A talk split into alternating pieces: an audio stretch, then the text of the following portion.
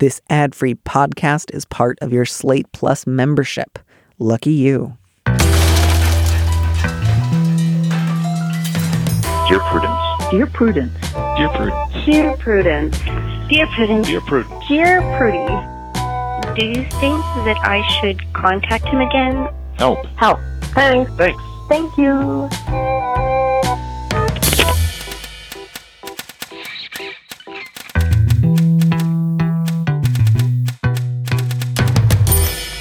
Hello and welcome back to the Dear Prudence Show once again. And as always, I am your host, Daniel Mallory Ortberg, also known as Dear Prudence. With me in the studio this week is Dr. Ghazaleh Samandari, who has spent the last 15 years researching and advocating for women's health and rights around the world. She now works as an integral development coach. Welcome to the show. Thanks, Danny. It's so good to be here. It's so good to be here, and it's uh, so good to have a. d- I, I look forward to periodically saying things like, "I, of course, uh, defer to my learned colleague, the doctor's judgments." yes, please do. I am ready for all the questions. I am so glad to hear that. So, uh, the first one, I don't know uh, if it will necessarily bring up your particular expertise, although I, I suppose it's possible that you have been able to use census information for some of your work in the past. But um, I'm excited about this first letter. I have never gotten a letter quite like it, and uh, I I like the idea of someone having a really strong opinion about the census. Would um would you be so good as to read it for us? I would love to. Yes. Okay. So the subject is I'm anti census, and my friend signed up to be a census worker. How can I not be a judgy bitch? Dear Prudence, I'm against the census for a variety of reasons. I think the questions are too personal and overreaching. It's clearly not confidential, Japanese internment camps, etc. And the government already has all the information they need to count the population of my house anyways. I've politely and firmly turned away census workers. I tell them to bring on the fine when I've been threatened with prosecution for refusal. I've been harassed by rude workers, and it's hard for me not to judge them for taking this kind of quote job. I know they believe they're doing a civil service for the better good, but I think they're brainwashed, stupid, lazy, power hungry, or all four. Also, remember BTK? Yikes! I know my personal opinion on census workers is unpopular. Now, one of my closest friends has signed up to be a census taker. She did it purely for the money. She's still in orientation, and she was shocked that I was shocked she would take that kind of job. We have air quotes here again. We agree to disagree and not discuss it. While I love her to pieces, I would never describe her as, quote, hardworking or very smart. I love her for her art, her creativity, her supportive nature, her music, and her personality. But then it's really not surprising she'd take this kind of low end job because she's always been a job hopper, which I've never judged her for in the past, but now feeds into my resentment that she's a quote, simple sheep who is getting paid to harass people and dig into their private lives. Besides biting my tongue, how can I keep my perspective on our friendship? Dissent is patriotic, but I feel like a judgy bitch. I'm not a bad person. I just believe in privacy. So lots lots here. Um I I do just want to like the the BTK reference. I I had to go look this up. It's not like he was a census worker his whole life. Like he was briefly associated with the census. I don't know that we can pin like Her- yeah. his horrible murders on the census. I know. You know, it's actually funny you mentioned my expertise on this question because, yeah, I do actually have experience um, with demographics, which is what, you know, basically the census is. But I'm also like an avid true crime fan. So the BTK part, I was like, uh uh no, no, no. You should be more worried that he was an ADT security guy and a dog catcher. Like, that's way more dangerous than being a census guy. Like, he's roaming the neighborhoods looking up security stuff. So I think what this says to me is this person has strong but perhaps really unreasonable feelings about the census. Are you getting that? Uh, yeah, some of them uh, like made sense to me, um, especially like again like that concern about um, their friends uh, who who don't have some of the documents that they feel like uh, would. pr- I don't know what the phrase I'm looking for is like that would make them feel more secure. Like, um, Yeah. I'm trying to think of a phrase that doesn't kind of like capitulate to like cop language, but I'm I'm coming up dry at the moment, so we'll just leave that to the side. But I I, I do understand the concerns about people who can potentially be harmed uh, by the census, but I, I also I don't think it's like a, a a near and present danger. Like Mhm. I, I, I think it. This to me doesn't quite rise to the level of like my friend wants to become a cop or work for ICE. Like how how can I like th- that to me would feel like yeah you really got to draw a line here um, and and throw all your weight behind trying to convince them not to follow that path Yeah. whereas at least for me the census feels a little bit like share your objections ask some questions at a certain point decide my friend knows that i don't approve of this this might fall under a category of agree to disagree Yeah, which they already have done. So to me, the fact that she's this heated um, about the she, he, or they, sorry, I made an assumption there. Um, this person is so heated about the issue to me speaks more to what's happening within their friendship rather than the census. And and for the record, I do feel as someone who did spend like many years working on population level data that the census, yeah, I agree with you completely, Danny. It's it's a tricky time for our country right now, and the census has been politicized, and you know it, it's being perverted in a way that it wasn't intended to be. But ultimately, the point of the census is civil participation, and it's used to draw our district lines and to make sure that we're all represented accurately. Um, in our government. But on top of that, it's also used to allocate federal funding. It's used for business information. It's used for all manner of things that run our country and make it functional for everyone in theory. So um, I, it is it is it is important to be careful, but I also think it's not fair to like demonize the census this broadly. It's it's really not what it's about. But you know, there's a lot of language in this letter that to me just speaks to this underlying like anger and judgment that this individual has um, for their friend. And that's the part that's really fascinating to me. Yeah, I didn't quite buy the thing about like uh, I I never used to um, like look down on her for Yeah, right. being kind of like quote unquote lazy, but it just feels like I think you've judged her for it a lot in the past. Yeah. And now that this has come up, like it, it just kind of comes like the language about like I think everyone who works for the census is brainwashed, stupid, lazy, power hungry. yeah. Um, I think she's a simple sheep. I need to bite my tongue. Like it feels very intense. So I, I would really separate like, you know, if if if you want to ask her about like how would she deal with the possibility that like the citizen question might be like forcibly brought back to the census and would there be ways in which she would potentially be putting people in harm's way by asking that question? That feels legitimate to me. Yeah. But the whole like I think you just took this job because you're stupid and lazy.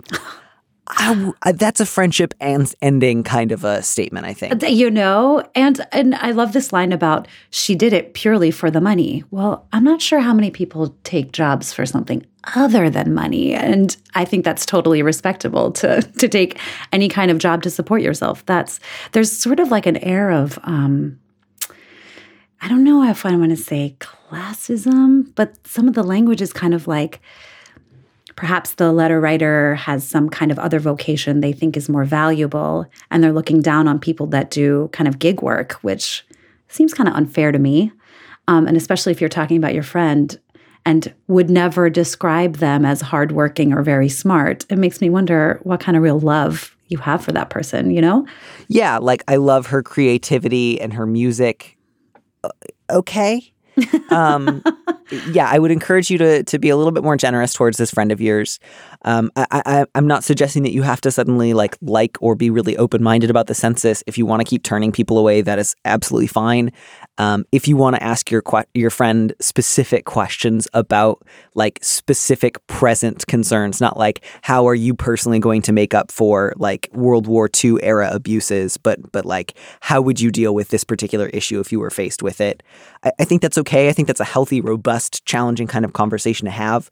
But at a certain point, um, if she if she says I, I, I don't plan on like dragging anyone out of their home. I don't plan on reporting anyone to any sort of government agency for like if I see them, I don't know, smoking weed, I'm not going to call the cops. Like, a- and and you kind of can accept that what she is doing is part of a complicated service that has done some harm and done some good and some things in between. At a certain point, I, I would say she has taken this job. I have registered my objections. Uh, I, I can't fight about this with her for the rest of her life. Yeah, I think that's an excellent point. And clearly there is some appreciation here in their friendship for the the kinds of areas where they do have the overlap. And so you're right. I think they should just put a put a pin in this one and move on with their friendship. But I would encourage the letter writer to maybe dig a bit deeper and wonder a little bit about why they would react so strongly and use such um, powerful negative language about someone that they choose to call a friend. Yeah, I, I think kind of my last thought here would just be I would uh, ground my objections uh, in as specific terms as I could. Um, and I would avoid any objections that have to do with like what you think of your friend's employability or commitment to different kinds of work um, or simplicity. Because I, I just think if you start this conversation on the terms of like, I think you're too dumb to understand what you're doing or you're simply power hungry and evil, uh, you will lose the opportunity to have a meaningful conversation with your friend. Because um, you also can still just have grounds to say, like, I disagree, or I think this is not a good choice. Like, you don't have to then pretend you like the idea. I just think that um, there are ways to bring up your objections that don't um, uh, immediately kind of dismiss her. So, have that conversation state the specific objections. You can kind of go back and say, like, I realize that you were surprised that I was surprised you would take this job. I would love to share with you some of my thoughts here. I have a couple of questions for you. I also respect that it is your decision to make. Um, and and once we have had this conversation, I'm I'm not going to um, like follow you around.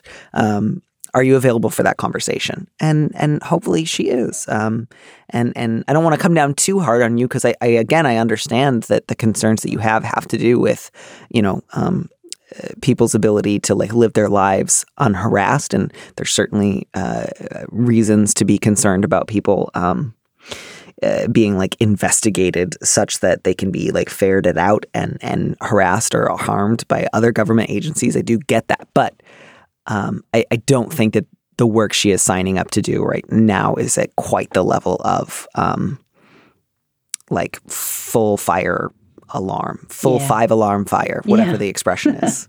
yeah, no, no alarms, minor alarms. Yeah, mm-hmm. yeah. Mm-hmm. I um, uh, by the way, I loved the little asterisks at the end of like the government hasn't fined anyone since 1970. By the way, and not everyone was required to be counted. So like, I also like I think you're aware on some level that this is not the strongest arm of the government, right? right like right. the census isn't the one that's like hauling people away or or finding people. Um, power hungry, I think, is a real stretch because the kind of power that a census worker has, aside from the BTK guy, um, oh, right, is limited.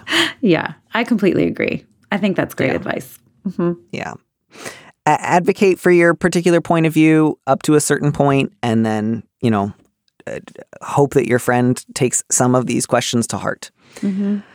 Okay, so the next one is uh, just so sad, and it's from somebody younger than I often um, print letters from, and so I'm trying to think about like what what is this kind of advice that I can give somebody in middle school who's in a position where their options are are a little bit more limited, but um, I'll, I'll go ahead and get us started on this one. The subject is I'm terrified of making new friends at my middle school, and I keep skipping lunch. Dear Prudence, I'm a teen who moved to the US from India a year ago. My family is financially stable and we live in a wealthy suburb. My parents are very loving and understanding. I really should have nothing to complain about, but I've been struggling with depression and anxiety for a year now. I know it helps to make friends in a new school, but it's also different. I'm not able to let anyone get close to me. I'm so worried I'll be dumped by any friends I do make. I just have no idea what to do. I'm so lonely and upset all the time, but I try to hide it. There's nobody at school I can talk to about it among my quote friends. Last year, I had a solid friend group who I sat with at lunch. But towards the end of the year, I started feeling like they didn't actually want to hang out with me and were laughing at me behind my back. I'm so scared to sit alone at lunch that I just hide in the library and starve myself. The only time I actually have lunch is on the weekends, at home with my family. What can I do? I'm so scared of ending up alone. I'm still in middle school. I can't talk to anybody about it without being judged. My family is supportive of me, but I can't bring myself to tell my mom that I've been throwing away her lunch every day. Please help me. I'm terrified of what I've come to now. Social interactions have always been hard, but this is something too huge for me to deal with by myself. Oh, yeah. This one's mm-hmm. just mm-hmm. really heartbreaking. You can feel, yeah. I can just feel the combination of terror loneliness, fear, everything that's going on in this letter writer. And at a time that is tricky for even the best equipped. You know, middle school is probably some of the hardest time in your life. You're adolescent, uh, hormones are going crazy. You're coming into your own in a way that you have never before. And it's, you know, it's a really complex time. But to add to that, moving to the US from a foreign country, trying to make friends in a new environment, and then having these sort of underlying tendencies towards anxiety, I, I'm really feeling compassion for this person here. Yeah, that's just heartbreaking. And so, uh, you know, I, I, I want to tackle this on a couple of different levels. Like the first thing that I would say is if if nothing else, like if you listen to this and you just think I can't talk to anybody about this, I won't do it.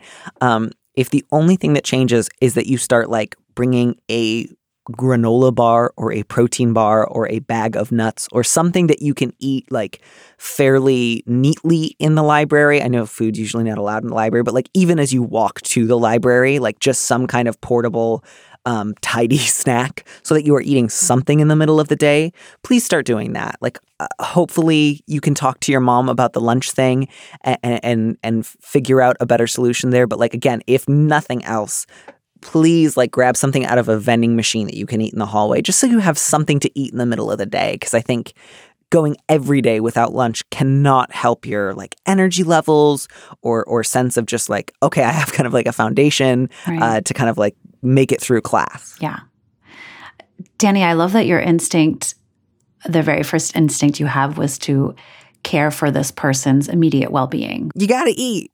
You know, you get like you gotta. Are you are you hungry? Is like the most loving sentence. Have you eaten? Yeah. Um, you know, I don't want to like f- make anybody feel like they're doing anything wrong, but like, yeah, I just I want you to be able to get something to eat in the middle of the day. Yeah, and like you said, it's it's going to kind of put a baseline foundation for them to be able to do anything else they need to do that day. Because certainly on an empty stomach, whatever you're feeling feels a thousand times worse. Yeah. Mm-hmm. Yeah. And I also understand, like, I remember that age and I understand the degree to which, like, even if somebody had really encouraged me to talk to somebody about it, I might not have chosen to take that advice because that's an age where often you feel very, very self conscious. Yeah. And so I always want to try to have at least one version of advice that's like, okay, if you don't take any of my other advice, here's like a, uh, what, what's the expression? Like a, a harm reduction strategy. Yeah. Yeah. Really good.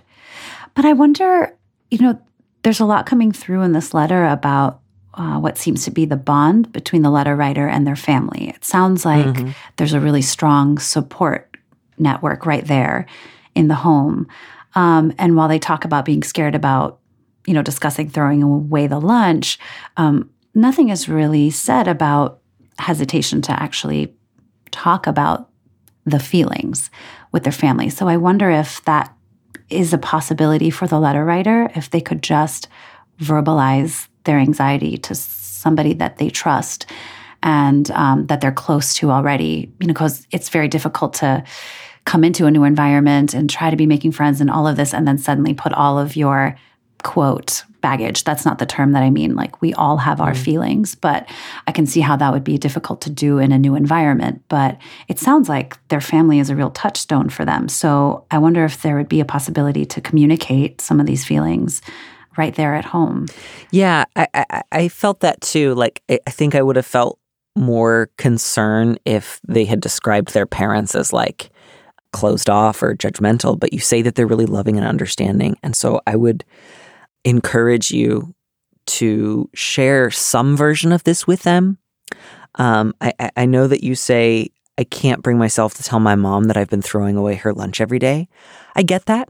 And so maybe one thing that will be helpful um, is to figure out what's a version of this that I do feel comfortable sharing with my mom, knowing that you always have the ability to tell her more later, or even if you just decide, like, I, I want to let her know what's going on lately, but I'm worried that if I tell her everything, she will be too panicked. I get that. I, I hear you. And so if you can see your way towards telling your mom, you know, this has only been going on for the last couple of weeks, that's a possibility or or you can even just again without saying either I have or haven't been throwing my lunch away just share like lately I've been having a hard time um, eating in the middle of the day because I feel really anxious.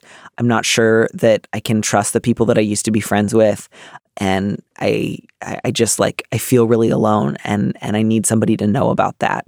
And if part of you is also worried that, like, if I tell my parents any version of this, they will immediately go into fixing mode Mm. and they will try to intervene in a way that will make me feel more like everyone sees me as different or or thinks of me as like a kid who calls in their parents to like fix their life uh, when something goes wrong. You know, I, I would encourage you to say like, I'm really hoping that you can give me advice or emotional support, but right now at least, like, I, I don't want you to intervene more strongly, and and hopefully they would listen to that.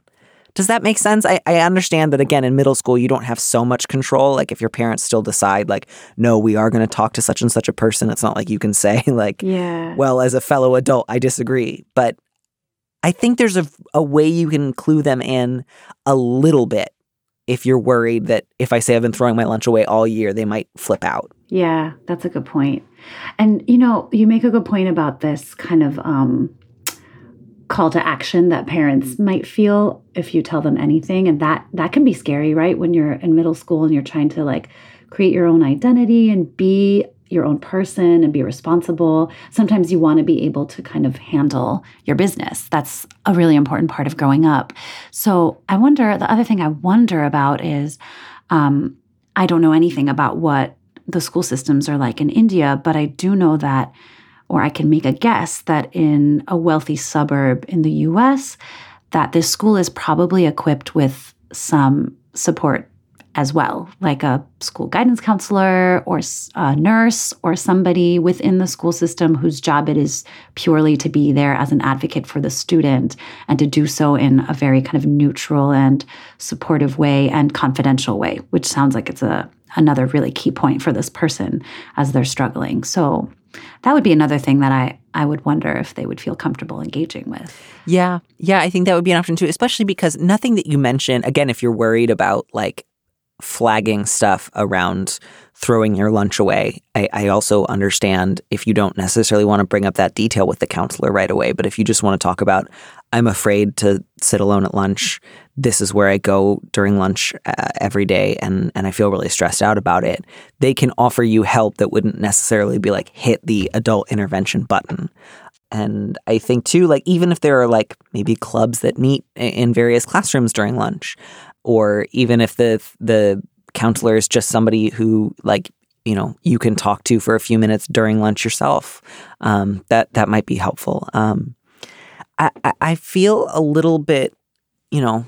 I don't know what happened with your friends that made you feel like they didn't actually like being around you or that they were making fun of you behind your back. I, I, I want to encourage you to share that with someone else just because I don't know any of the details. And I think it's both extremely possible that you picked up on a very, very real dynamic. And it's also possible that you are being really hard on yourself or, or that potentially other people, maybe not all of these folks, but somebody else does want to be your friend. And you're so worried about the possibility that they might be laughing at you that you're isolating yourself more than, um, more than you need to. So I, I want to be careful because I don't want to suggest like either you must be mistaken. I'm sure they all like you, or yes, the li- the library is the safest place in the world to be. I think that's another reason to consider talking um, to your family a little bit about that, and and even just if you have a sense of like, did anything happen? Did anyone say anything? Do you do you have a sense that there's anybody else who also sits alone at lunch sometimes or close to alone who might potentially um, provide like a welcoming or a low key place to sit during lunch. I, I would want you to be able to feel like you had other options, um, even up to and including switching schools if you felt like you needed to.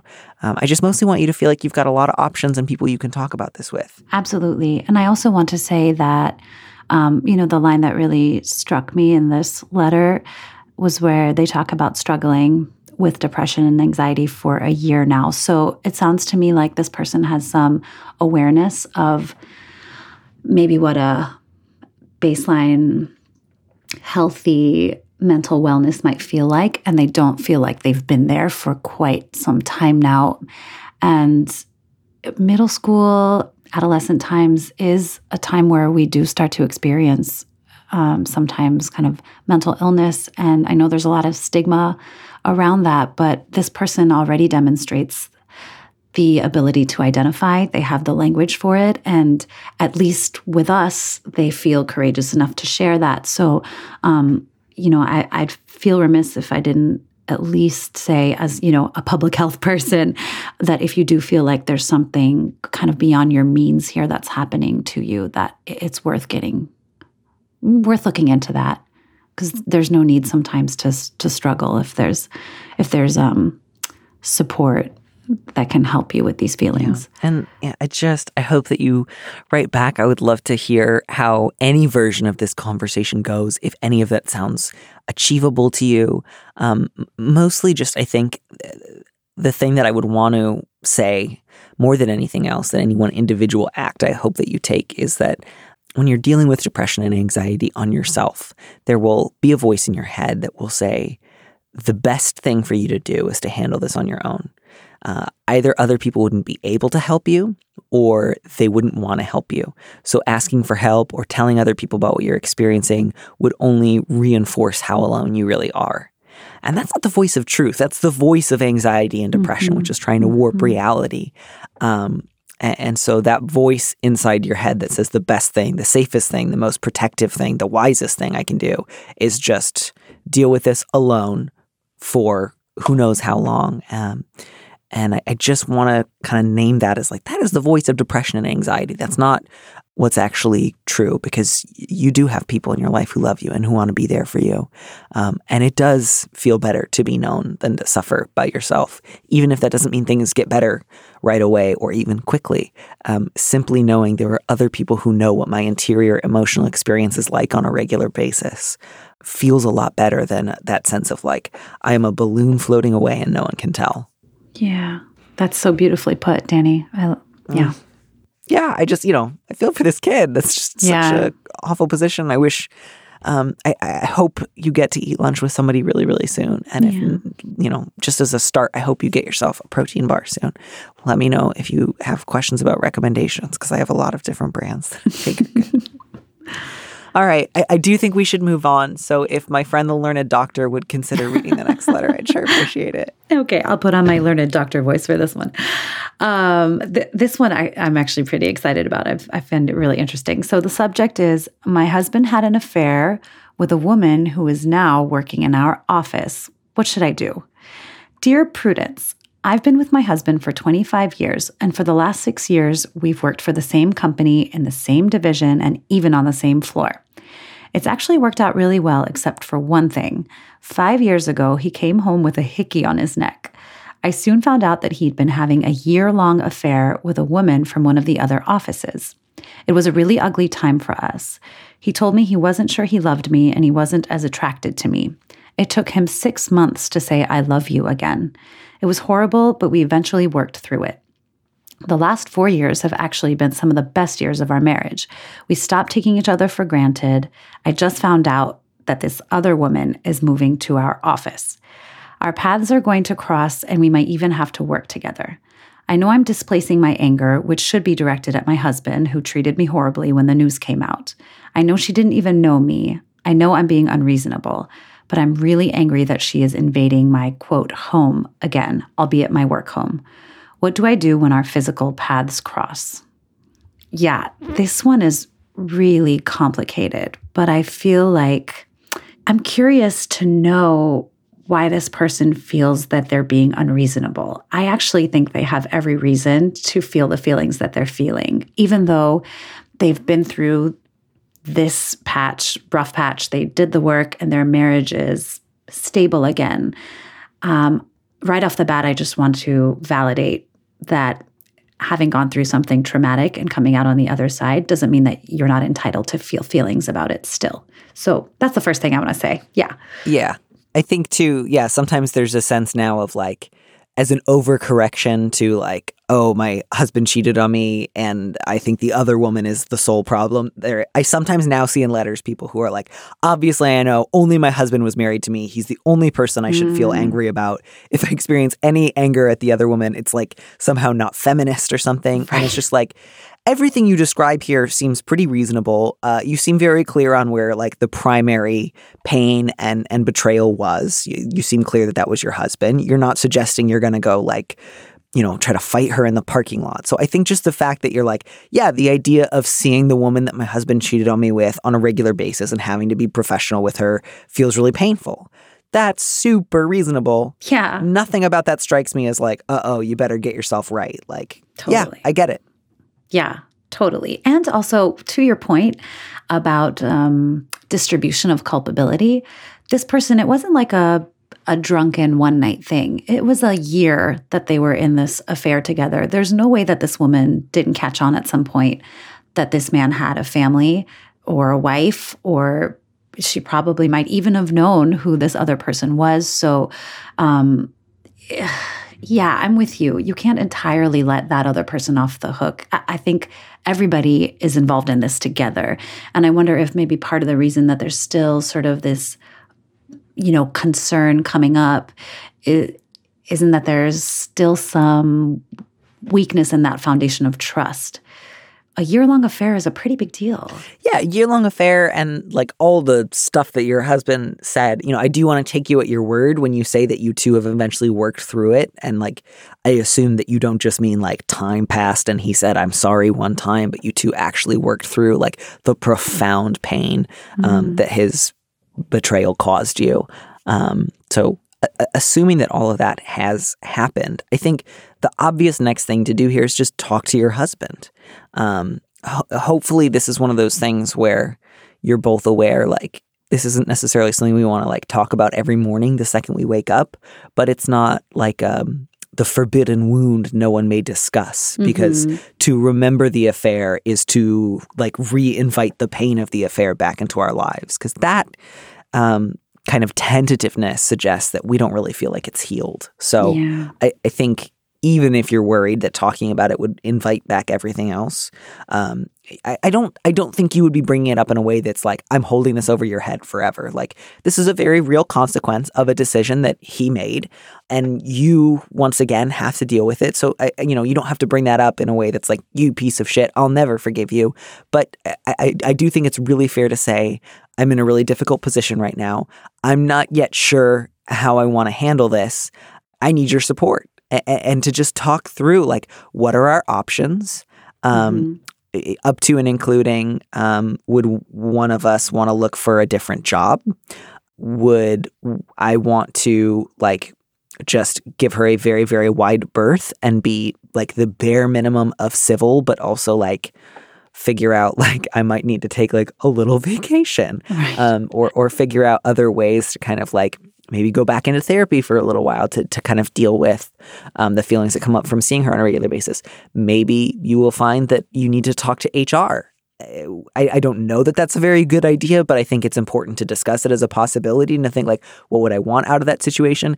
If I believe it's impossible for me to work and be civil and professional with this person, it would probably be better to talk about that with HR first rather than like have a blowout, a blow up rather in the break room. yeah. I, I'm not married to that idea though. Like I'm not sure that I think that's the right call. yeah. Do you have a strong sense there? Yeah, so there's like two things that I'm thinking about as you're talking. The first is to your point about, you know, discussing with the husband. I feel like this in a way even though it seems like an invasion as she calls it of her home again, one could also look at it as an opportunity really to like continue to grow and build the work, uh, build on the work that her and her husband have been doing the last four years. As you said, let's assume that it's more than just like time passed. I said I'm sorry and it's over now. Let's let's take them at their word that they have been actually really working on their marriage. I think that this presents a really good opportunity to kind of go to that next phase of communication together and really plan as a team how you're going to deal with what is an intrusion of a sort. Um, so I, I kind of want to invite the letter writer into this new possibility for them and their relationship that could make them much stronger. So that's the first thing that I'm thinking of. And then the second thing mm-hmm. I'm thinking is whether or not there is a universe in which she and the other woman could have a conversation. Ooh, I don't know how I feel about that. Yeah. I- what kind of conversation are you envisioning? I'm very skeptical of this idea, but I want to hear it. Yeah, I'm not quite sure. I'm feeling my way through it. And it might be something as simple as just acknowledging each other's existence and the pain and complication that, you know, was brought into their universes by the action there. I'm not suggesting they should be best friends, but I also think short of quitting or you know getting hr involved which even you said we're not sure that's maybe the best idea. Like i wonder if there is a possibility for just an acknowledgement that there was pain and wrong done here and let's agree to just kind of stay out of each other's way rather than kind of playing hide and go seek in the office all the time. Yeah, I, think my inclination would be to like set a very clear tone, which is just like distant Mhm. politeness, like just polite enough that other people aren't like, wow, what's going on here, but no more than that. Yeah. Um, and hope that she is sensible enough to take that lead. If for whatever reason it seemed like she wasn't, to consider at that point saying something like, "Eh, I, I want to be able to work together professionally for obvious personal reasons. I don't want any more conversation than is strictly necessary between the two of us. I hope you can respect that yeah if at that point that's not working, if if she's ho- again, hopefully, like if if I were in this woman's situation where I was like, oh man, the guy I cheated with, I have to go work with now, and his wife, I would be very like, thank you for ignoring me. I sure appreciate that. Let's all just move on with our lives. But if she's a real shit stirrer, um, and if she's kind of like, let's see how wacky things can get, at that point, yeah, I think I would I, I would want to have HR in my back pocket, and I would want to um, make sure that I was not being put in a situation where like every day I was being um, provoked. Yeah. So- And that's the thing. And that's kind of what I mean by like just kind of drawing that line straight away, because then the letter writer can feel like she set her boundaries and they will be respected. And if they're not respected, she has these other options. I feel like there's still some kind of tentativeness in the language here. There's almost like she's not sure she's entitled to feel the anger that she feels. I think she is. And I think a really healthy expression of that is exactly saying, This is my line and you don't cross it. Whether that's done kind of a sort of non-verbally or you know with just kind of a nod and a look you can communicate in a lot of ways but you know that to me seems a more healthy and productive way than you know hiding behind cubicles and hoping the person kind of never runs into you Yeah. Um, I mean, I just, I, I, I can also like really understand if at a certain point you were just like, it will not be possible for me to have like a friendly, professional working relationship with the woman my husband had an affair with for over a year. yeah That is, I would get that. Um, and and even if she behaved really like reasonably and appropriately, and you were just still like, I can't do this for the sake of my own marriage and my well being, like.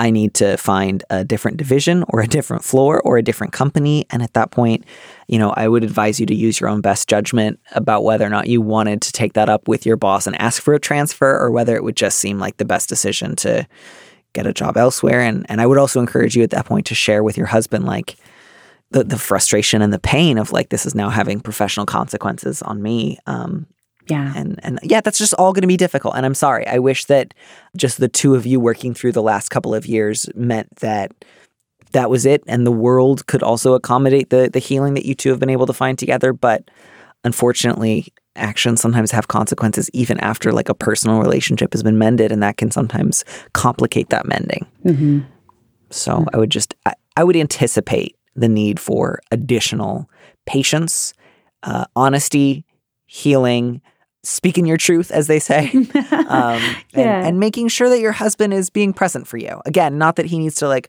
crawl across a field of nettles every morning because you're good and he's bad, but like he should be thinking of ways to support you through this right now. totally Um, is what you ought to be doing. The last thing I want to say about it is a point that you brought up earlier, which was um, if you can, talk to a therapist about this. It's Oh, yeah. complicated. It's not something that you just need to kind of puzzle out on your own. And it might, like you said, be just too heavy to bring on a daily basis into the relationship. So if you can find some kind of neutral support system just to help you sort your thoughts out, I think that would go a long way in making this uh, resolution possible. Okay, next letter is just like a nice, such a wonderful. Oh, I love this one. Do I get to read this one? No, you Um. I think one. you. I, I like it might be my turn, but I want this for you. Please go ahead and read this. It's Thank you. This so- is awesome. wow. Okay, so the subject is how can I make amends after insulting my close friend's very ugly used chair? Dear Prudence, one of my friends, A, has a piece of furniture I loathe. She got for free from a friend who got it out of a dumpster. It's stained, ripped, and has a red flowery pattern. When we lived together, I hated even looking at that chair. She was just happy to have a free piece of furniture. When we lived together, I knew I had no right to tell her what furniture to own. She knew I didn't love the chair, and it wasn't a big deal. We've since moved into separate apartments, and A kept the dumpster chair in her new apartment. We're nearing our mid 20s, and I think it's time to put a little more effort into our decor. I know I'm being horribly judgmental over furniture choices, but this chair is just something else. When discussing furniture with my current housemate, B, I stupidly brought up the chair A owned. I told her how crazy it was that my previous roommate kept this chair. When A came over for a girls' night, B said, without knowing who A was, Oh, did the letter writer tell you about this chair? I quickly chimed in with, Oh, that's A's chair, and tried to play it off. The conversation moved on, and in the morning, B apologized for bringing it up. But now A knows I dissed her to my current housemate. I feel terribly guilty for probably hurting her feelings. How can I properly apologize to A? I just Letter writer, you're Yeah. a very sweet person. I love that this is what is keeping you up at night. It just talks to how very considerate and tender you are and about how probably disgusting that chair is. and somebody needed to tell A anyway.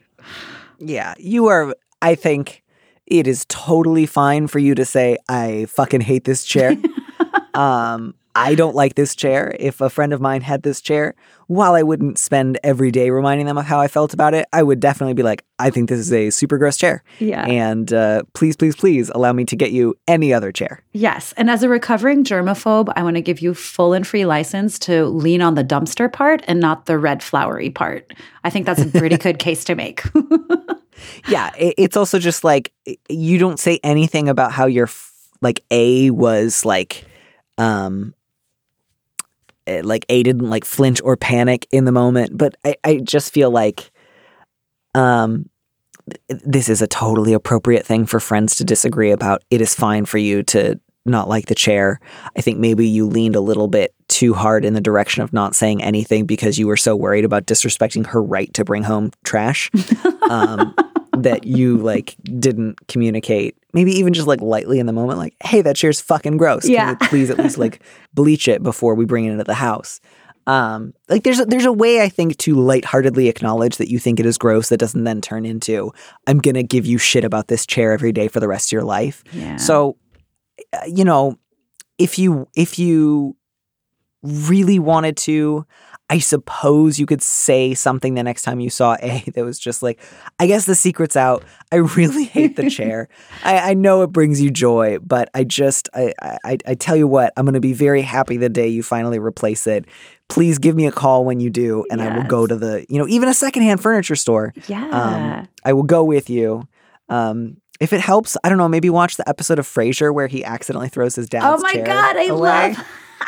Which, by the way, that's different because that's like an elderly man who now has to like depend upon other caregivers. That's true. Not wanting to give up this chair that has a connection to like his dead wife. So yeah, it's not, yeah, yeah, yeah. And definitely Frasier. Frasier is a snooty snob, and this person is clearly just a loving friend who's very concerned that they've hurt someone's feelings over garbage chair.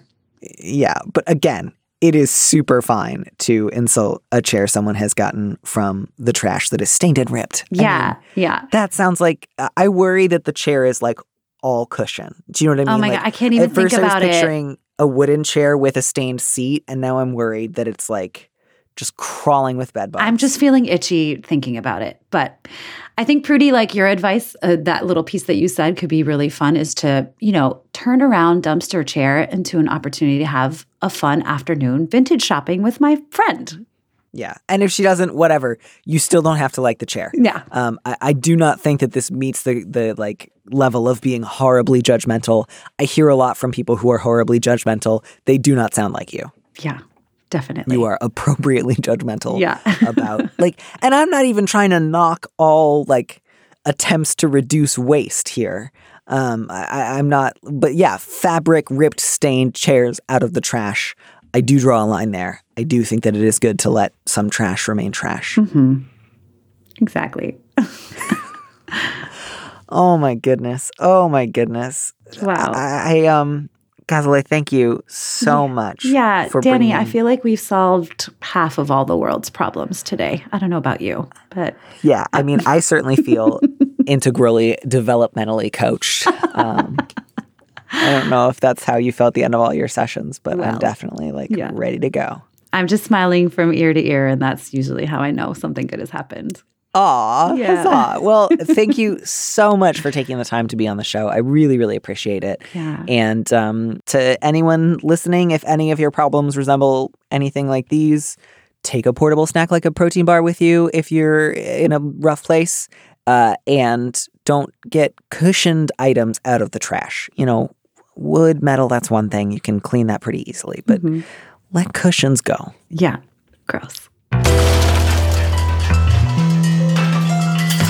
Thanks for listening to Dear Prudence. Our producer is Phil Surkis.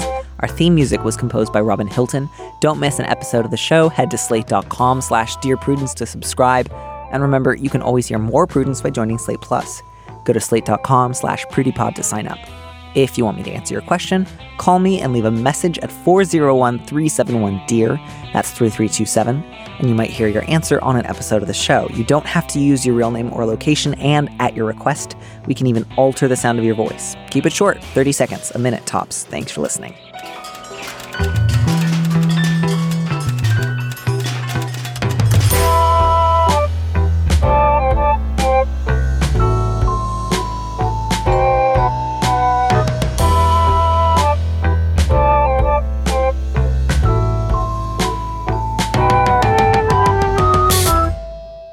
Here's a preview of our Slate Plus episode coming this Friday. I, I do think there's a limit to how much healing you can do on your own while remaining in a relationship with somebody else who apparently doesn't think they did anything wrong. So, my question for you would be Does my mom have any idea how angry I am with her about some of the things that she has done to me? Does my mom have any idea of how much her own baggage from her relationship with her mom and her feelings about her body um, ha- has affected me? And if she doesn't, do I want to tell her a little bit? To listen to the rest of that conversation, join Slate Plus now at slate.com forward slash prudiepod.